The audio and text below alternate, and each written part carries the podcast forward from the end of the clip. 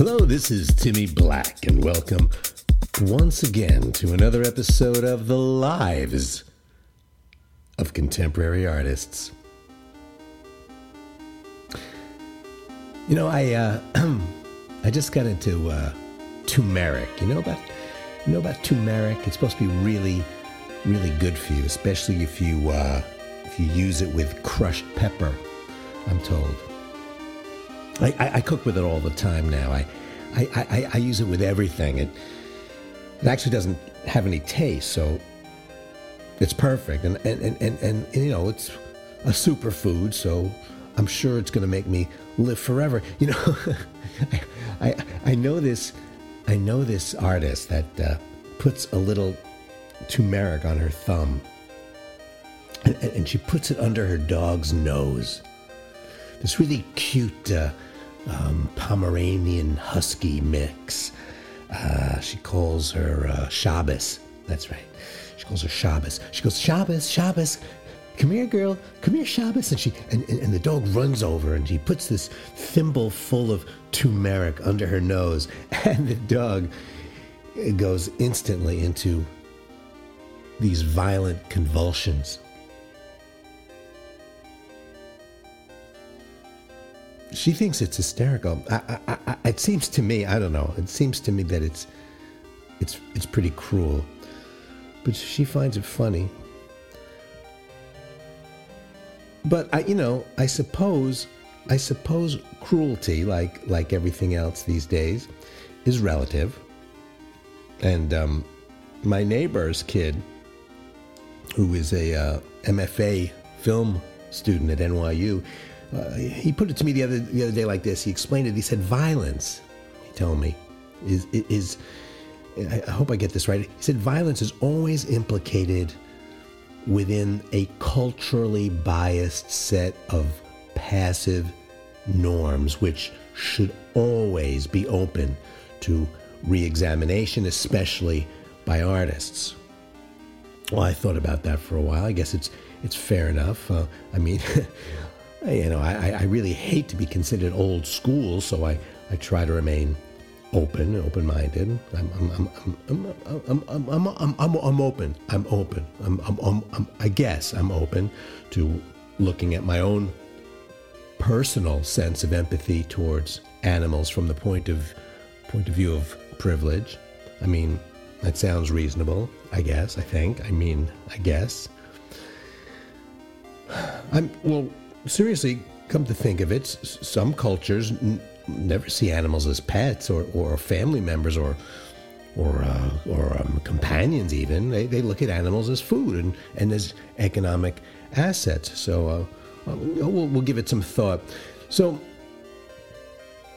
I'm not getting too excited about this turmeric thing, and I, I, I do have a lot of respect for this woman as a as an artist. I mean, she's not that well known yet, at least in the art world.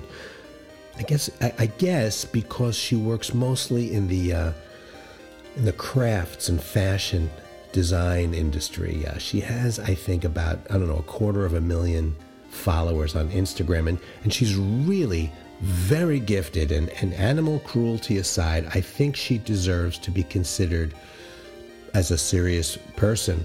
Uh, I mean, look, the lines between commerce, design, poetry, vandalism, entertainment, fine art, advertising are blurring or, or, or have already blurred or, or might even be non existent. I mean, I'm not entirely sure whether these supposed divisions actually actually mean anything anymore, which, by the way, is great news for me, Timmy, because frankly, I was running out of material. And now that it's okay to include, well, I don't know, like uh, practically, I don't know, everybody under the general category of artists, I think I can keep this podcast going until the end of time.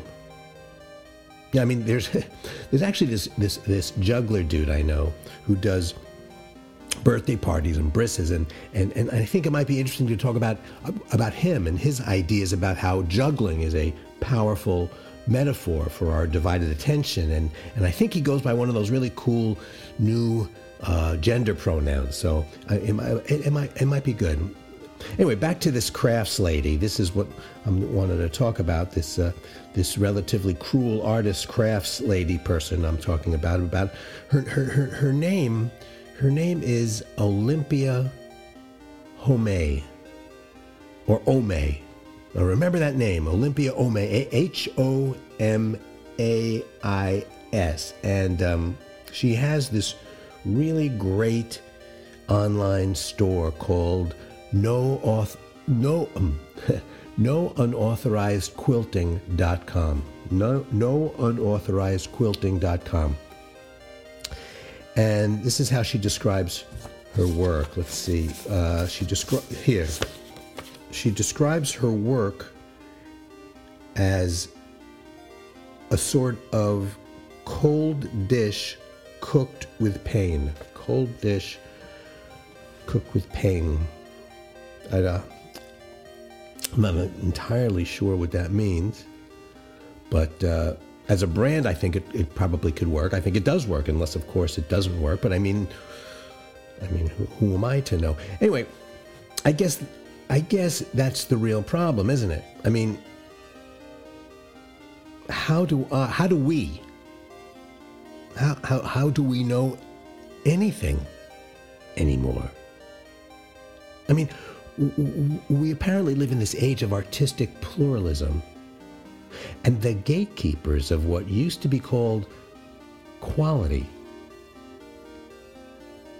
are generally mocked now. And, and if not, if, if, if they're not mocked, at least they're, well, derided, discredited as, I don't know, um, elitist. That's right. So I guess having a boatload of likes on Instagram is as good a metric as anything, right? These days. I mean, right? I mean, isn't art supposed to be about communication? Well, no. I mean, yes. I mean, no. I mean, I, but, but, but, but, but saying no but saying no, isn't that perceived as being elitist? And elitism is a bad career move right now. And at the end of the day, I also need followers and sponsors, and I need folks to buy my t shirts and cup holders. So let me just drop this drop this subject and get back to the cruel craftswoman Olympia Orme or Horme. And remember, this episode is about her, not me. So this Olympia, and I don't even think that's her real name. I, I, I think I, I, I think I think she I think she just she just likes that Manet painting, which which which I'm not exactly sure we're still allowed to like. I mean, doesn't that refresh my? Doesn't that denigrate? Doesn't that denigrate women? That or or, or maybe no.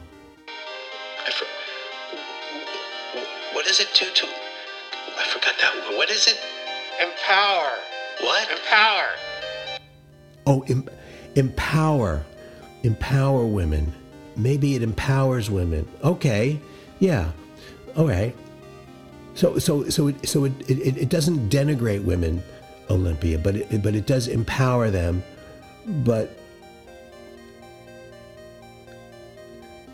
isn't it racist and and, and, and colonialist? I don't know. Uh, let's just push on. I'm really losing my train of thought here. I started talking about it about about I started talking about turmeric, and here I'm somehow parsing the permissibility of loving Manet, which I do or did. Well, I'll have to get back to that one in another episode. Anyway, it's a different Olympia. It's Olympia Orme or Horme, and her website is, as I said before, nounauthorizedquilting.com. And her latest piece is a 30 foot bright green ball of yarn. And it was apparently just purchased by Huawei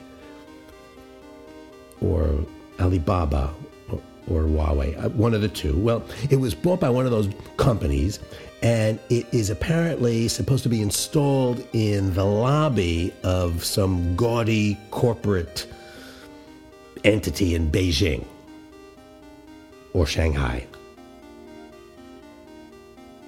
or Beijing, one of those places. Anyway, bottom line the bottom line is that the cultural landscape is rapidly changing, and, and if you're anything like me, you never want to be on the wrong side of any of these hot button issues. So I urge you to do what I do and keep an open yet slightly closed mind and really try to scrutinize and investigate even the slightest lapse in sensitivity regarding the increasingly constrained lives of contemporary artists.